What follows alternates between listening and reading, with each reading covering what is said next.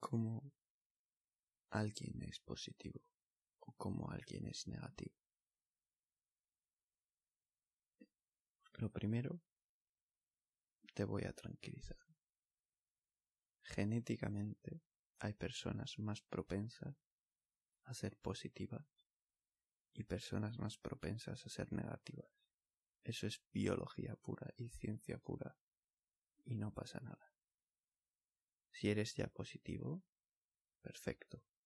Si eres ya negativo, lo primero que tienes que hacer es aceptarlo. No pasa nada, yo antes era negativo.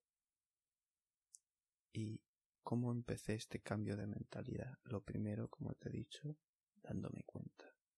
Y lo segundo, que a mí realmente es una frase que me ha cambiado la vida, es simplemente ¿por qué esto que me ha pasado, esto que me ha ocurrido, es bueno? Cuando te ocurre algo, cuando hay una circunstancia en tu vida que no te gusta, párate y preguntarte a ti mismo, ¿por qué esto que me ha pasado es positivo? ¿Cómo puedo fortalecerme? ¿Qué es bueno de esta situación?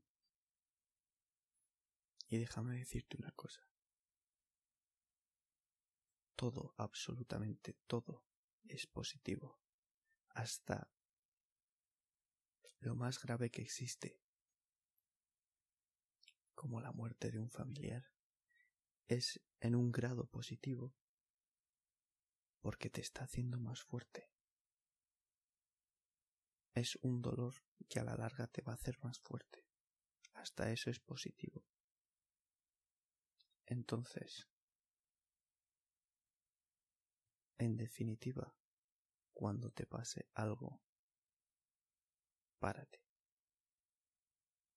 Cinco minutos, diez minutos, una hora si necesitas para pensar, pero párate y pregunta. ¿Por qué esto que me ha pasado es positivo.